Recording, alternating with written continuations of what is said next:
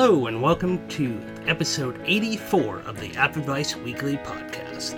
I'm Brett Nolan of AppAddict.net, and with me, as always, is Trevor Sheridan of App Advice. In this episode, Trevor and I go on an adventure with ants while morphing into dragons and tossing bacon on everything in sight.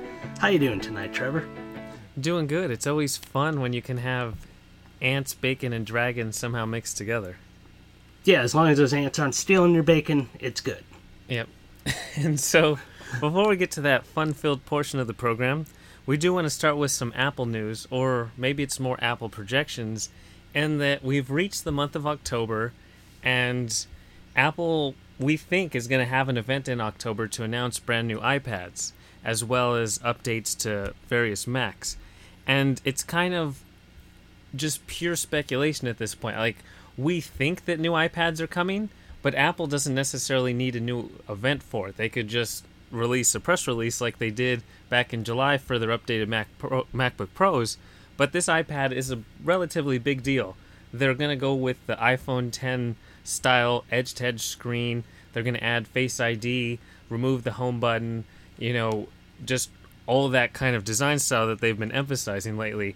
So that seems like it warrants an event, but the timing of it is weird just because there's a lot of different factors in October, starting with the fact that we're already to the third, so or we're already to the fourth now, and the there's no invite, so it's not going to be next week. And then even next week, Google's hosting an event on October 9th, so it's unlikely Apple would have an event that week. So then you bump it out to the 16th or 17th, and that kind of makes sense. But then you think of the iPhone 10R, and it's going to launch on the 19th. So does Apple want to have a reminder for the 10R, or do they kind of not want to distract with it with the iPads? We're not exactly sure. But then if you go out the following week, it turns out that Tim Cook is going to be going on a trip on the 26th. So that doesn't help either. And so it really seems like if Tim Cook is going to leave to Brussels, I don't think it's going to be that 20th week and then I can't imagine Apple's going to wait all the way till we almost reach Halloween, though that kind of makes sense because Apple's quarterly earnings report is going to be on November 1st. So essentially, two days before that, they could have all these new iPads and new Macs to start the final holiday quarter. But regardless how you look at it, I got to imagine it's going to be someday in October. Yeah, I mean, I they I believe they did it in late October another year, so it's possible. I mean, they also have the the Series 4 Nike edition of the watch that's coming out any day now, so that could be another thing that could remind people to purchase. And so, I, I don't know. I, I've seen the the leaked or guest images, I guess, of this new iPad, and it looks super nice. Uh, whether or not I'm going to actually upgrade, probably not but because I just bought the watch and a new phone for my wife, so I, I don't foresee myself doing it. But it seems like you never know with Apple these days if they are just going to dump it in a in a press release or if they're going to give it the attention it deserves if they really want people to be going out and buying this thing for the holiday season. So at this point it's kind of a guessing game but like you laid out with the the calendar it's going to be tough for them to fit it in unless they do it really in that last week of october. And really that has to be it because if you look at years past since 2010 apple's hosted an event in october five of those seven years.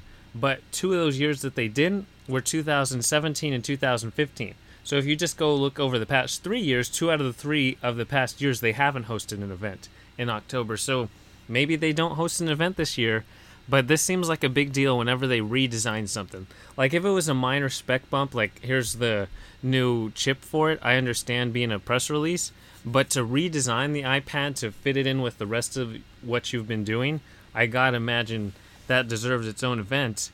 And really, personally, I think it fits with the iPhone 10R to remind people 10R is coming on October 19th. We're having an event here on the 16th or 17th. And then here's the AirPower that we kind of silently almost got rid of. Here's AirPods 2. Here's our update to the Mac Mini and the iMac. And just, it probably fills hour, an hour and a half. if they kind of skip the XR and wait till the following week or following two weeks, the iPad is pretty much just going to have to carry the whole show. And it's just a design change. You know, it's not a functionality change. Like during the education event, or even when they first launched the Apple Pencil or the first iPad Pro with the keyboard attachment, it had like Apple's position it in a new market, a new way to look at the iPad. This is just saying, look how cool the iPad looks now. Uh, Right, right. There's gonna there's as far as the indications we've heard so far, there's nothing groundbreaking. It's just basically gonna be a have all this face ID functionality, no home button, all the stuff that people have grown to love on the 10 series, but on this bigger screen now. And it has this more industrial look almost like the 5 with the metal the kind of boxy-ish metal sides if the pictures are believed.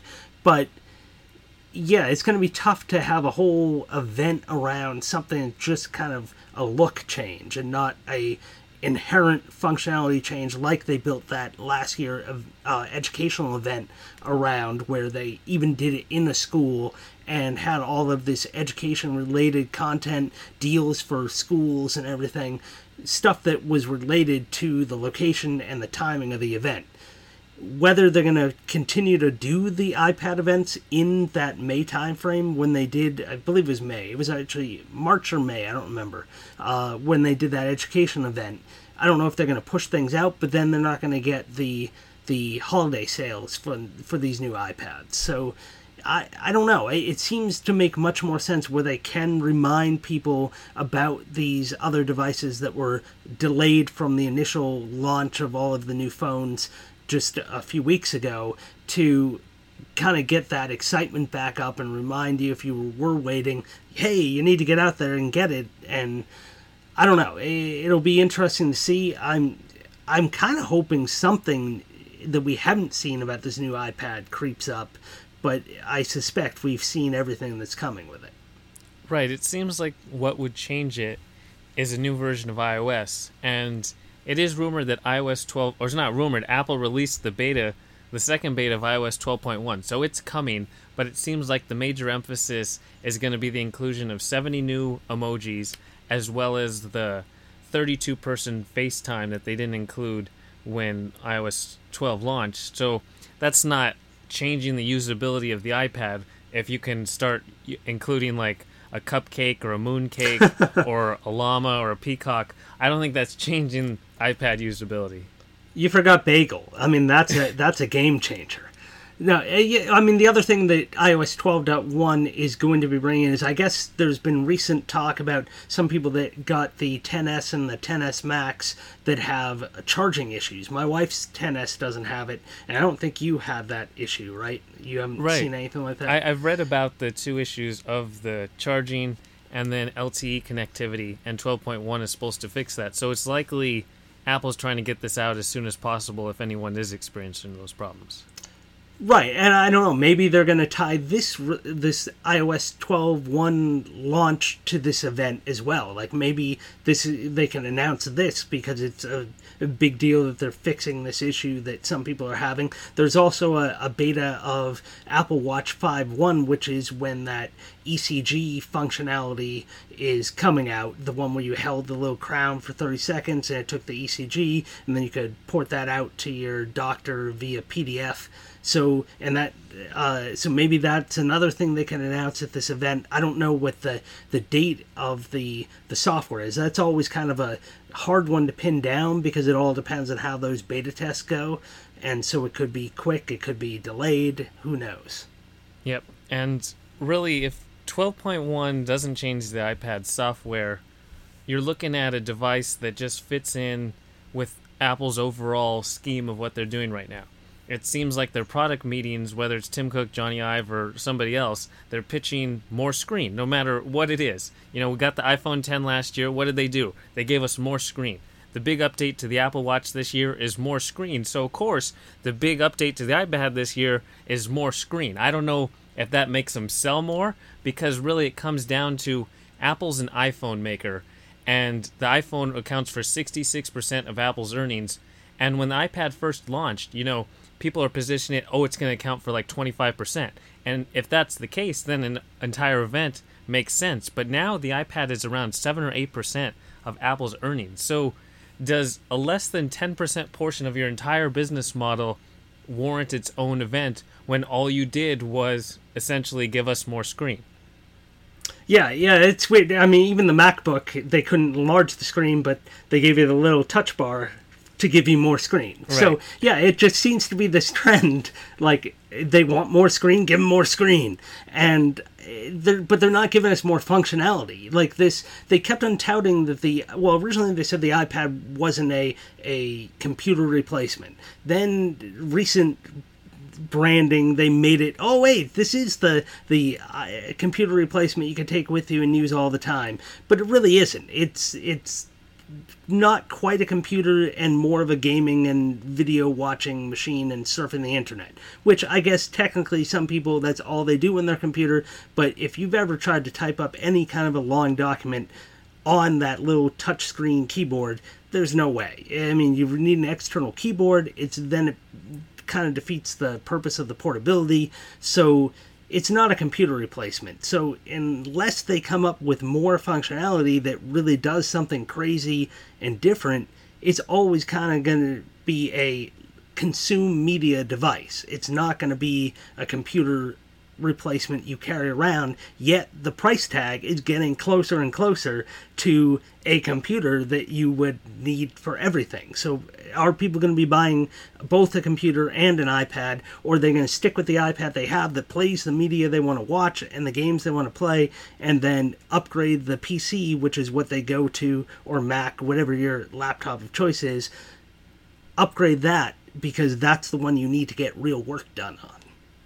Exactly. I mean, that's really kind of the conundrum that the iPad is in right now. Because I remember when they were first talking about it, they compared a computer to the truck. When you're driving a truck, you have a very specific use case. You're going to tow something, you're going to put something in the back. Not everyone needs a truck. You're not always doing, or even ever doing that kind of stuff. So a sedan works perfectly fine. And the iPad was supposed to be that kind of sedan and computers for the heavy lifting. But it turns out that the iPad is more like an electric car that has like a 100 mile range where it's great for if you're commuting around town but if you ever need to go on a road trip or do an extended all day trip that car is not going to last. It's just too specific of a use case. It's a niche use case. And that's where the ipad fits in. For me i love my ipad to play games on and then watch videos streaming shows and maybe browse the internet. There's no way that changing the screen necessarily means I need to upgrade my iPad, or even I don't even know if it makes it even more enjoyable to use because I have the big 12.9 inch iPad. I understand if the Pro expands out the screen, you have less edge, but it's not really more screen. So I, I don't even know if there's a reason for me to upgrade for the use cases that I'm going to use. Right. Yeah, I love that analogy with the, the electric car. But and at least if it were like an electric car, you'd have all day battery life, which everyone seems to love. So uh, you got that going for you. But yeah, I, especially where even on my 10, it's kind of annoying to watch full screen video because you do have the notch that covers one little side of the video. So usually you end up kind of shrinking it a little bit so it doesn't end up filling the screen, or maybe you're watching something you don't care if you kind of have that edge cut off. So at that point, if this is your media, your sole media consumption device, then it's not going to be the unless they found a way to hide the notch on this new iPad. It's going to be kind of obtrusive in cutting into that video content that you're trying to watch. So it's once you do that shrinking to have it avoid the notch, then how much are you really gaining? So it's kind of defeats the purpose of really pushing this thing. Especially, I can only imagine the price of it if the 10, which is that not that big of a screen, and then you have this 10 inch or or so iPad that is full all that entire thing is screen. How insanely expensive is this new iPad going to be? It seems like their whole screen strategy is a way to increase the price because you know the iPhone it used to be about 6.99 to 7.99 for an unlocked phone. And now it starts at 9.99 for the iPhone 10s and then the Max bumps up that. And then with the Apple Watch, it was 329. That was the starting price. Now all of a sudden it's 399 for this new edition of the watch. So that's a great way to Apple make more money. And then the MacBooks, they used to be twelve ninety nine. That was kind of the entry level, and they still have a twelve ninety nine MacBook without the Touch Bar, but they didn't update it. They didn't in July. It didn't get the processor enhancement. So really, the entry level for the 2018 model starts at seventeen ninety nine. So that's eighteen hundred dollars. So that seems like the iPad Pro right now. It starts at six fifty. If the iPhone 10 at a 5.8 inch screen, it costs a thousand. How much is the iPad going to cost? it has to Yeah, be at dude. least a thousand. Like I understand it doesn't have as many small internals related to cellular connectivity, but it's still a whole bunch of screen. And this just seems like a way for Apple to charge more, which then goes back to our discussion of it's a tough upgrade, a tough sell at the current price.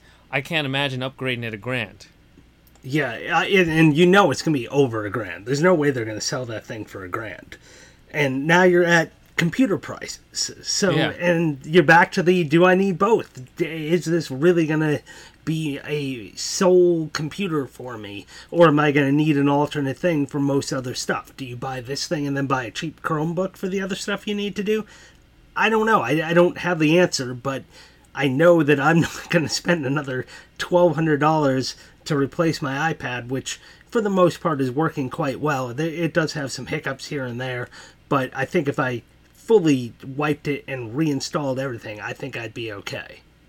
Yeah, and that's kind of the it all fits together. You know, it's this whole little puzzle piece. It all fits together.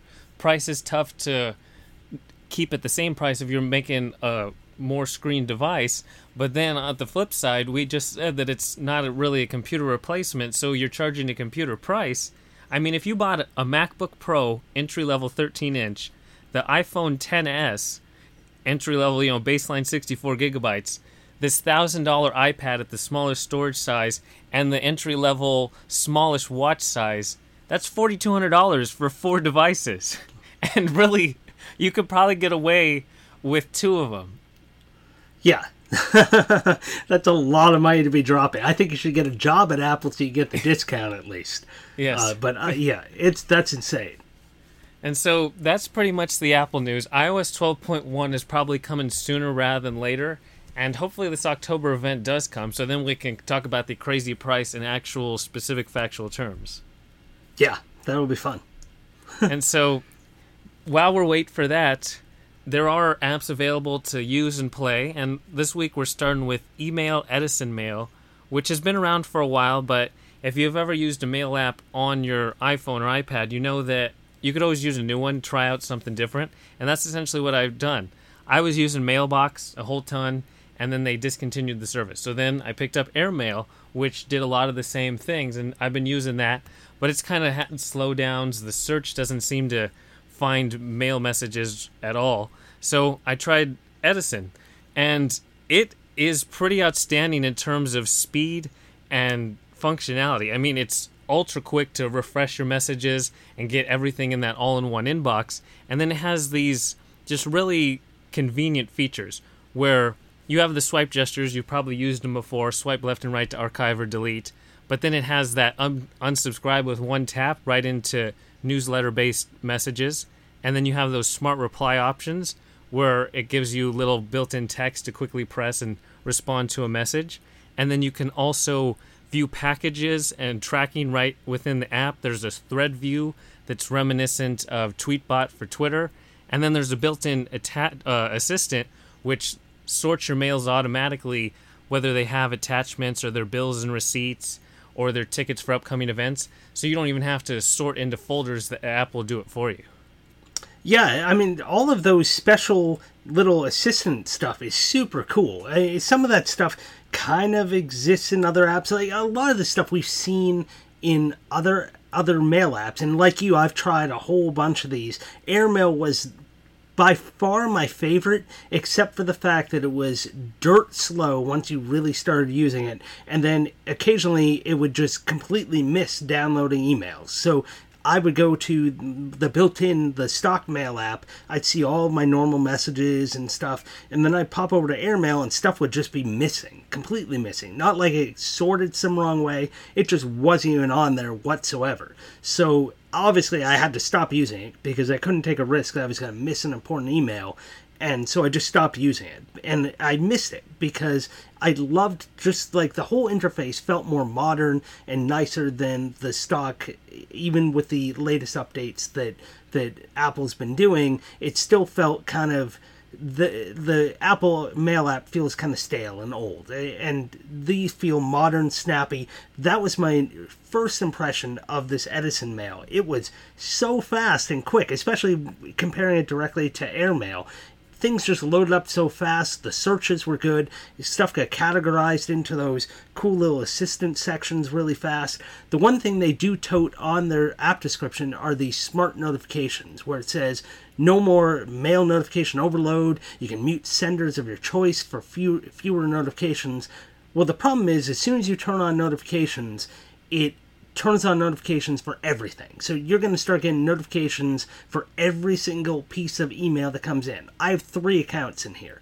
That's a lot of notifications. That's not smart notifications. So then I tried switching it to their thing that said important notifications, but I still was getting everything. So I don't know how they classify mails as important or not, but it didn't seem to be doing what it was supposed to be doing. So eventually I just turned off all notifications, which didn't really want to do, but I, I, I did that just because it was just way too many notifications. Because I think that that assistant will notify you, like if your gate changes on, a, like say you get a JetBlue email that has a gate change. That would immediately kind of pop up and notify you saying, hey, you should know you got a gate change.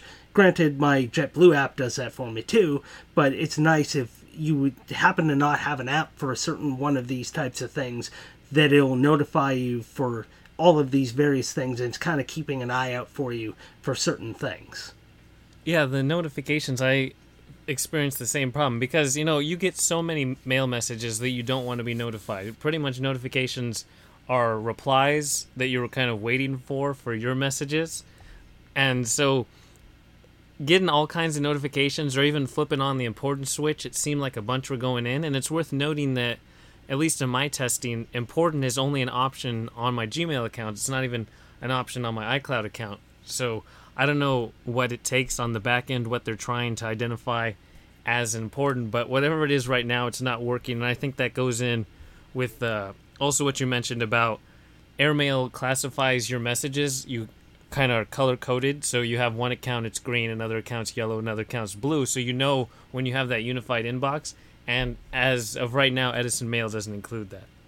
Yeah, that was the one thing that I really missed from AirMail is to be able to color classify those three accounts, and then instantly while I'm just scrolling through that all inboxes view, I would see like a little colored bar to the left side. It was unobtrusive, it was just over the side, but then I could quickly tell which account it came in on and so then I would know maybe this is an important one where I'm expecting work emails uh, that I should go to the blue ones and just double check the blue ones. I did contact the developers of Edison Mail and they said this is one of their most requested features and they are working on it. They're just trying to figure out the best way to implement it and then they're going to go ahead and do it. But it is definitely something they're aware of and want to bring to the app and because people want this feature, which I thought that was really nice that they are actually working on it. That's definitely good to know. And really, my kind of main objective for a mail app is to have those quick swipe gestures to really clean your inbox. And it seems like Edison's fine tuned what Mailbox did and AirMail did to just. It doesn't seem like you have to be as deliberate with your swipes. You're barely kind of moving your thumb across these messages and they're disappearing off the screen just archive archive archive. And it really helps it because then you have the option for the longer swipes in either direction to snooze messages or directly trash them and just to have it super easy it just makes you actually not feel like you're doing a chore going through your email inbox every morning. Yeah, this is how I can actually somewhat keep my uh, inbox clean. It, the nice thing also with Edison is those like excuse me the long and short swipes going left or right you can fully customize which of the actions you want assigned to which of those directions or lengths so i for for my own i went away from the the defaults, and so I just swipe to the left just slightly to trash my emails. I don't use the whole archive system. I want it just gone because otherwise it's taking up space. And so I just swipe quickly to the left, and like you said, it's super responsive. You don't even have to like deliberately swipe that much, and it's quick and super easy to just quickly clear out these emails and get rid of the ones you don't care about. And that eh, back to that unsubscribe thing you mentioned. I mean, that thing is awesome for just quickly if you start to see you have piles and piles of some company sending you so many emails to have that quick button to unsubscribe and get yourself off their list is great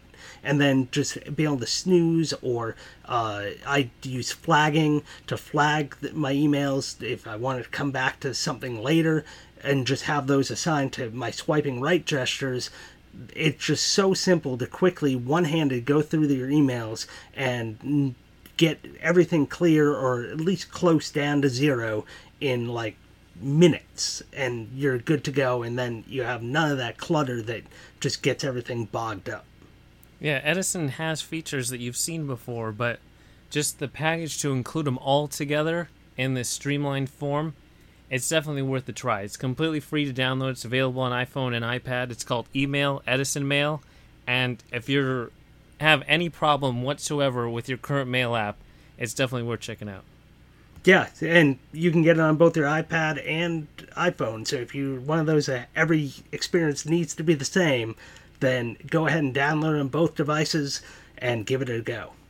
Yep, and so that means it's time for some new games. And the first one this week is Dragalia Lost. It comes from Nintendo, and I'm admittedly not familiar with this series. You know, I understand Metroid or Zelda or Mario or even the Fire Emblem series, but Dragalia, I, I don't know. So I went into the series blind, and the main idea of the game, it's a familiar kind of JRPG setup and you have the main character who can turn or transform into a dragon to help you know battle bosses and various kinds of enemies. There's a whole ornate storyline included with deluxe voice work and that's a great kind of package delivered for production values. The actual game though you drag your finger to move your character and then you tap the screen to attack. That is pretty much all that you're able to do. There are a couple special attack action buttons in the lower left corner. One of those buttons is to transform into a dragon, but really the entirety of the game is move around, tap to attack. You can't build up combos or pull off special maneuvers with any kind of more ornate motions, and I guess that's by design, just the idea. Nintendo thinks that if a game's on mobile, it has to be super simplified, no complexities whatsoever, and this is the result. Yeah, I uh, personally I don't tend to play these JRPG games, and it seems like the App Store just has a ton of these in the free to play area. And I this one actually I didn't even notice on the App Store until then I saw it was a Nintendo, and then I figured I'd download it and and give it a go. The production values are, are fantastic in it as far as like the voice acting, the story is interesting, but like you said, they seem to really simplify the gameplay, and I think it's just to create no barriers to entry and allow people any of any age to come in and start playing this thing and want to keep playing it. Maybe the story drives them to keep playing it. Maybe they enjoy the the gameplay. But to me, that whole single tapping just seemed kind of boring. Like you do move around and kind of pseudo explore, but I mean, there's one path really you can take. But then you're just single tapping to attack the enemies. You do have that whole dragon thing. There are a couple other buttons that uh, the you'll end up getting eventually that allow you to pull off special moves but it's none, not like a series, a combination of things like Combo Crew or anything where you have to do a series of swipes and gestures and things to pull off certain moves. It's always just that kind of single tap a button and you're just going to do whatever your character happens to do and uh, to me there's there's not enough depth there to really interest me. I understand that people look at this oh well it's a mobile game. I just want to be able to play quickly wherever and wherever i am. But it still has to be interesting and they try to do that with the story but if the actual combat is not that interesting then i tend to lose interest pretty quickly in these types of things. And then as simplified as the gameplay is the menu system is the most complex I've ever come across in a mobile game, where you have to essentially jump through hurdles and hoops just to make it from the level one level to the next. It's mind-boggling what they decided to do. I mean, the opening screen there's like 10 button array where you can't really tap on any of them except for quests, and then quest is the main heart of the game and it's this little tiny one, the fourth tab over. I don't know why it's so small. And then you get to it and you want to just play the next level. And it's like, would you like to do a download of 2.82 megabytes? I'm like, sure, of course I would. I want to play the next level. I, if I don't do the download, I can't play the next level. And every single time you're going through the game, it has to ask you to confirm these additional downloads, but the game itself is already over 2 gigabytes. I don't understand how then they're going to nickel and dime you over these couple megabytes here and there. There was even one where it was only 0.05 megabytes to download, but you still have to tap this button just to continue. You know, when you're playing a game, the key part of any game that you want to do is go from one level to the next. That's it. You don't want to worry about in-app purchases or currency or 10 menu buttons or downloads. You just want to play the next level. And it's just amazing that you actually do more button tapping and complex tasks in the menu system than the actual game. yeah, that's a good point. Yeah, I don't know what it's downloading for the 2.6 gigs that it takes up on your device, but I understand where they have to confirm just because people might be using cellular and they don't want people to burn through their cellular and then get upset with Nintendo. But they there's got to be a way where they can query the device and see if you're on Wi-Fi and just go ahead and download it. I, I don't know. Maybe some people pay for megabytes on Wi-Fi, but it, it, it just doesn't make sense that it takes the keeps on stopping the action just to confirm these tiny little downloads when you downloaded this massive game. Like, how can it not do this kind of in the background or at least give you in that 2.6 gigs like the first 100 levels or 50 levels if they're really that small like just include that content in initial download. You've already had to download this massive file. What's the difference if you add like another 200 megs to it or something? I don't know. It's it's kind of weird and I, I completely agree with you on the whole menu system. Although then again i tend to see this kind of as a pattern on a lot of these really free to play games where they have just menu choices after menu choice of uh, places you can pop in to customize this or download that or add like some other thing that's going to use in-game currency and it just becomes a mess. I don't you almost need like a whole manual just to even understand the menu systems in half these games. I think that's another reason why i don't tend to play them because you just look at that menu screen and it's just covered in buttons and you're like this it's just going to be more work for me to learn how to even get through this game and i'm never going to remember it. I'm going to put it away come back and then i'm going to have to figure it all out again and it's just not worth my time. I'd rather play something that's simple to get in but then the complexity is in the actual game that keeps me interested and i want to play rather than i gotta just figure out how to get to the next level or wait to download the next level or whatever this thing happens to do it's it just takes away from the fun and the urgency of getting to continue to play and play and play. Exactly. And you know, while I'm playing it, it reminded me of Dust: An Elysian Tail, but that game, you know, it's more simplified. It doesn't have 3D graphics. It's all 2D. It's just a port from like 2011 or something. The storyline's similar. You have that little fairy who comes in and helps you, but the game itself has all these on-screen buttons that lets you pull off all kinds of crazy moves and special attacks and this game would benefit from that style. I understand that some people just don't like on-screen controls, but when they're well made where you don't have to look down, you kind of get in the flow of tapping and working with it just like in Dust, then that's all you really need. So it comes down to proper design to then go the opposite direction and say no on-screen controls and then because of that it's this super simple game. You get Dragalia Lost. Well, yeah, even if they didn't want to put on-screen buttons, they well, they love buttons, so I don't understand why they would skip buttons. But even if they didn't want to do the on-screen buttons, they could go with touch gestures, swipe gestures, something that allows for more complex gameplay than just a simple tap of the screen. There's other ways of not cluttering up the screen with buttons or having these virtual, even like the outlines of buttons that some people hate you can still find other ways. You have a device that has all these various touch gestures built into it. Why not take advantage of that to add some complexity to this game and make it more rich of an experience than what you're getting. And I don't know. I I don't know. I haven't seen the reviews of this. I've seen how other people like it. It's just not my type of thing. And so I was thoroughly disappointed with it, but I guess there's an audience out there for it. I have no idea if this is like an IP that they brought over from from Nintendo to bring it over to mobile, if this is something new. I, I'm just not familiar with it at all.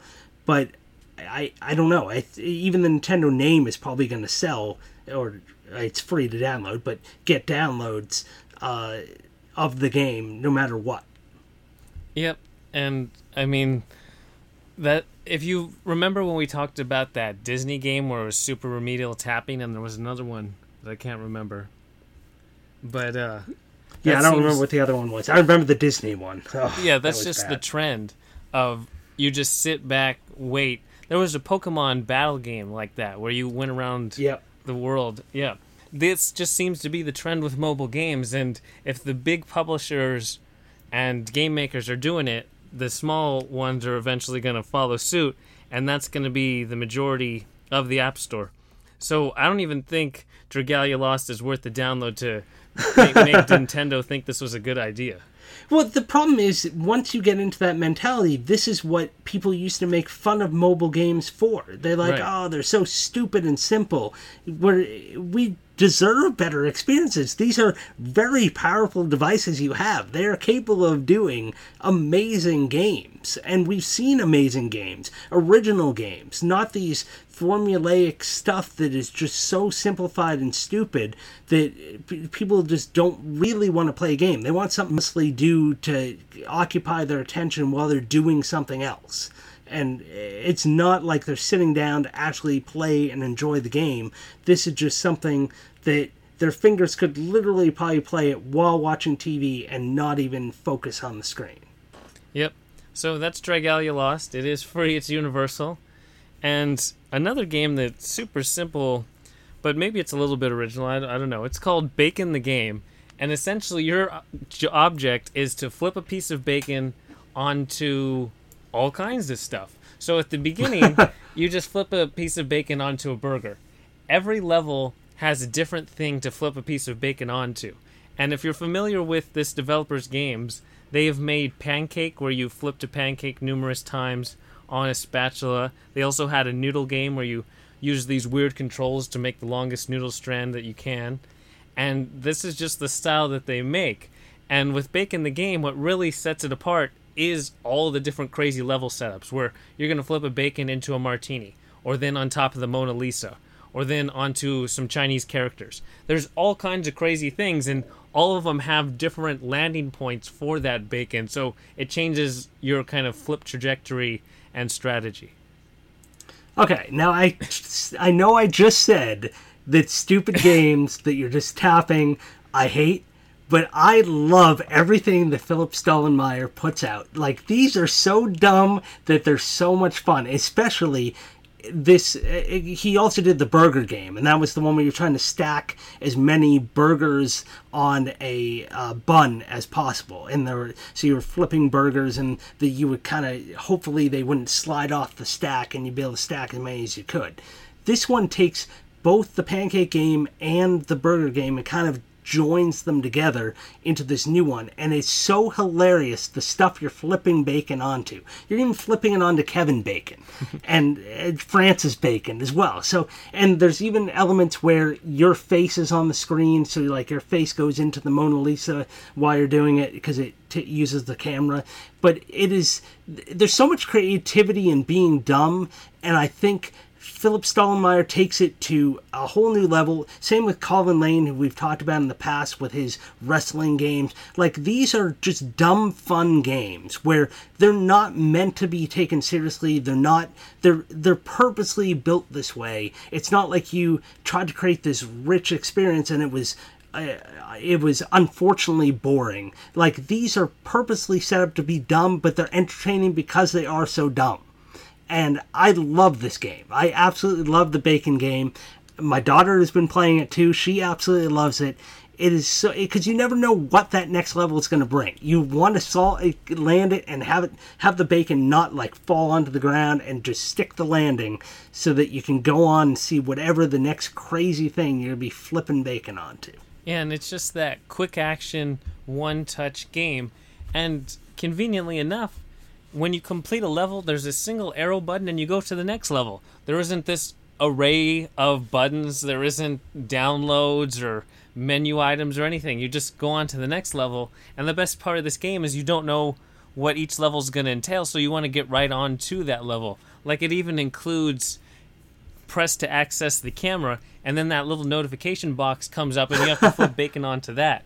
Or then it's like flip bacon onto an honest review, and it says like "stupid game, this is the worst game ever," and then you're the one who wrote it. So it's just funny little things that they weave in and include yeah, I, it's just so entertaining to go through. Just beyond just the, and there is some strategy because you the bacon when it first comes out is wiggling. So then you have to decide when you want to tap the screen for the bacon to fall, and it will have a tr- different trajectory based on the angle it was at when you hit it. So then it's going to land on your pan. Now you got to decide Am I going to flip that pan quickly? Am I going to let it slide on the pan and kind of get it lined up in a certain spot and then do it? It's it's just all kinds of crazy fun stuff to try to figure out in this really simplistic game. Yeah, you actually get to learn about physics and stuff of being able to catch that bacon with your frying pan and then get the best trajectory to be able to land. Especially as you go on, the levels have smaller and more curved things to land on, so you have less surface area, and you have to be really precise with catching the bacon with your pan, letting it slide down the pan, and flipping it just right. And like you said at the top, it combines the pancake game where you have a pancake and you try to flip that same pancake as many times as you can, as well as the burger game where you're flipping the burger and trying to make a stack of as many burgers as you can. So it smashes them both together and then it has this whole new form of creativity. It's kind of like mixes their other game Vertical with those crazy characters you can unlock and flip around. yeah, yeah. Yeah. Yeah, I don't know how many levels there are. I think I'm up to level 50, and I just keep on playing and playing and playing. And some of them are super tough to land. Others are you'll finish them in like one second. Your first flip, you'll you'll get it up there. But others are are tough to get the landing. Yep, and so that's Bacon the game. It's free. It's universal. And then there's AntVentor. So it's a twist on Inventor, and you get to play as this little ant and at first glance, the game is kind of reminiscent of the art style of Botanicula or Machinarium, but it's not from the same development studio. But it has that kind of idea. And this little ant, you know, you start in his little ant hole, and he's relatively smart. He's created this little functioning battery to help power the energy input he would need so he can kind of just sit around and still give his energy input to the entire ant hill.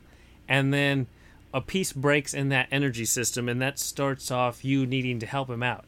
So you get to pick up items in the area and then drag them back in in different areas and different positions and try to combine them together to kind of create your own inventions to help him first fix his items so then he can actually get out of the ant hill and go on his own little adventure. Yeah, so I uh, saw this, and first thing that caught my eye was that art style. Uh, it looks beautiful. And the other thing is, if if you've ever listened to this podcast, you know I love point and click adventures. So I was super excited to try this one out.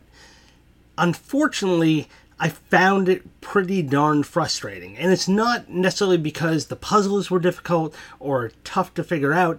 It's this there's no text in there whatsoever. So you're trying to figure out what some of these objects you picked up even are to then try to figure out how to use them. Some of them are really tiny. Some of the spots we have to click on the screen I thought were a little too small. And so there were times when I tried to drag and use something, and if I wasn't over the exact right spot, it would look like you couldn't I couldn't use it there. And so there were there were a few times in the game where I dragged something out and tried to use it and like, oh, I would have thought I could use this thing on that. That probably would have been the solution. And it didn't work. And so then I tried 50 other things and went to other screens. I came back. I'm like, no, this has got to be it. And I drag, and then it maybe was about a quarter of an inch higher than I would have expected to put it onto the spot that I wanted. Then it glowed yellow, and I knew, oh, okay, this is the right thing. And then it, I released, and it worked. So it seemed like the the UI was off a little bit. Could be you can hold the screen; it shows you like the hot points, but you didn't always have to line up the object exactly with the hot point. Sometimes you had to go higher or lower than the actual hot point for the object to interact with that thing. And so I just found it kind of frustrating because it wasn't always clear what you had to do, but it like I like that in a puzzly game, but not when it's because I can't see what this thing is or it's just not accepting what I'm doing. Yeah, I felt the same exact thing. I'm glad it wasn't just me. The tap to move itself is kind of off where you go tap to stand in front of a specific point and he walks behind it. It's like, no, I didn't want that. And then accessing the inventory and dragging items out of it isn't perfect. It's a little tedious in terms of all the taps that are required. And then, like you, trying to get them into the right spot. You know, you can tap and hold to see all the hot points. And so you grab an item and you drag it to the hot point that you need. And that's not exactly where it needs to be. It's like a few millimeters or an inch high that it actually needs to be. So you kind of have to get it just right and then see that gold outline. And if you don't, like say you think you have an item in the right spot, it doesn't activate anything. you're like, oh, I must be wrong. So you go try something else rather than, oh, I should have moved it over a little bit in some direction to actually activate in the proper spot. Yeah, yeah, and I mean I, that's you can't have that in a point and click adventure game. I don't know if this is like a comes over because it was already released on Steam, I think, prior to coming to iOS. So I don't know if this was like a porting issue and it just didn't line up properly, but it it just ends up becoming such a frustrating experience, especially where I play so many of these games that when something little like this comes out, it, ends up really becoming an issue. And it's not even like there was that what was the game that we talked about a couple of weeks ago that was all like there was no text for the items up in your like action? Like all of them they use those little symbols after you made it through the initial word tree. And it works really well. And then you see kind of a similar setup here but because you can't even tell what these things are you end up wasting so much time because uh, you're like i don't even know what that is. How do i use it? And it just I don't know. It, I wish it was less frustrating, and I don't know the best way for them to to fix it. I guess first of all, just fix those touch points so they're more accurate, and otherwise, maybe make the items in the the inventory a little bit larger so you can see or put like a little text description if you tap and hold on it to tell you what it is and then maybe you'll know how to use that item but uh, it needs to a little bit of fixing. I, I would say. Yeah, and without it, it's definitely a letdown. Just because at the outset you have this kind of idea in your head of what the game can be, and then you play it, and you can't help but be disappointed.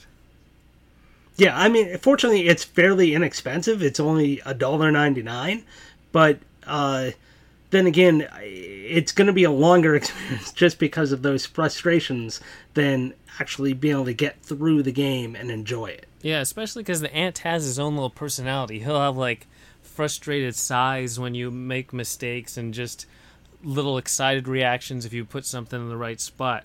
So the ant has his own little personality without saying anything. It's just the actual structure of the game. I don't know if it's the touch port or what, but it's just not working right now.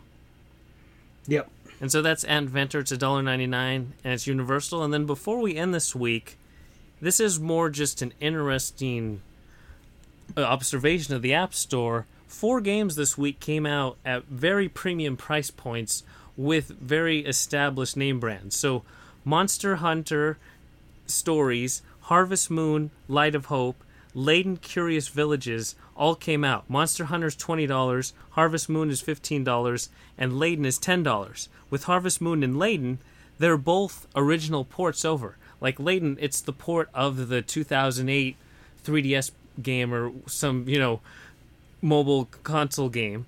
And then Harvest Moon, it's that building simulation style from other platforms making its way to iOS. Monster Hunter, though, is actually based on the franchise, but instead of the familiar style, it's more of an RPG. So the usual game, you know, you kind of have this whole battling mechanism, you explore, and then you try to capture the monsters. Well, this game, it's like you have your whole stable of monsters, and now it's more of that RPG adventure where you have a little team, and then you proceed through that way. So it's a, a different take on it rather than just a direct port. But again, it's $20. So it's really interesting. You know, we have this Dragalia Lost from Nintendo, big brand, free to play, all kinds of free to play stuff. And then we have these three games, also big, huge brands, but also premium price points. Yeah, I thought the Layton one was particularly interesting because that's a title I'm actually interested in playing. I didn't play the original. The last Layton game that came out, they tried the whole free to try it, and then you bought in app packs to basically unlock the rest of the content. I believe the very first Layton game that they released on iOS was a paid app, I'm pretty sure. But this last one that they did, they tried the, the model where it was free and then you bought additional content. So I'm wondering if they just didn't see the sales they had hoped on the last one, and so this one they figured they'd go back and try the pay and you just get it all up front model. It's it's interesting that they they've kind of jumped back and forth and back and forth, and I, I don't necessarily know why. Like, I'm guessing they're just trying to see what sticks, and the App Store seems to be all over the place. I mean, right now there is that trend towards free to play, but as we see, like these bigger known entities, they're trying out these high higher prices to right out the gate to see if they can just get the money for the app rather than relying on the whales and the people that are willing to spend on in-app purchases. Yeah, and it's just a really interesting juxtaposition happening live on the App Store, and it's just kind of worth noting and observing. Also, NBA 2K19 came out this week. It's 7.99. It's for the upcoming NBA season, and the 2K games have done a really good job on mobile. They're the really best sports game available, and it's simply because EA has decided to go free to play with their FIFA game, and of course Madden. And so Madden came out for the NFL season, you know, like a month ago, and it's even more free to play than ever before, where you can't even play with your own teams. It's all that, you know, you get a pack of cards and you have a random collection of players, so it's more like fantasy, but all your players start out at absolute garbage at like 60 overall rating and you have to get new cards, and that's going to entice purchases.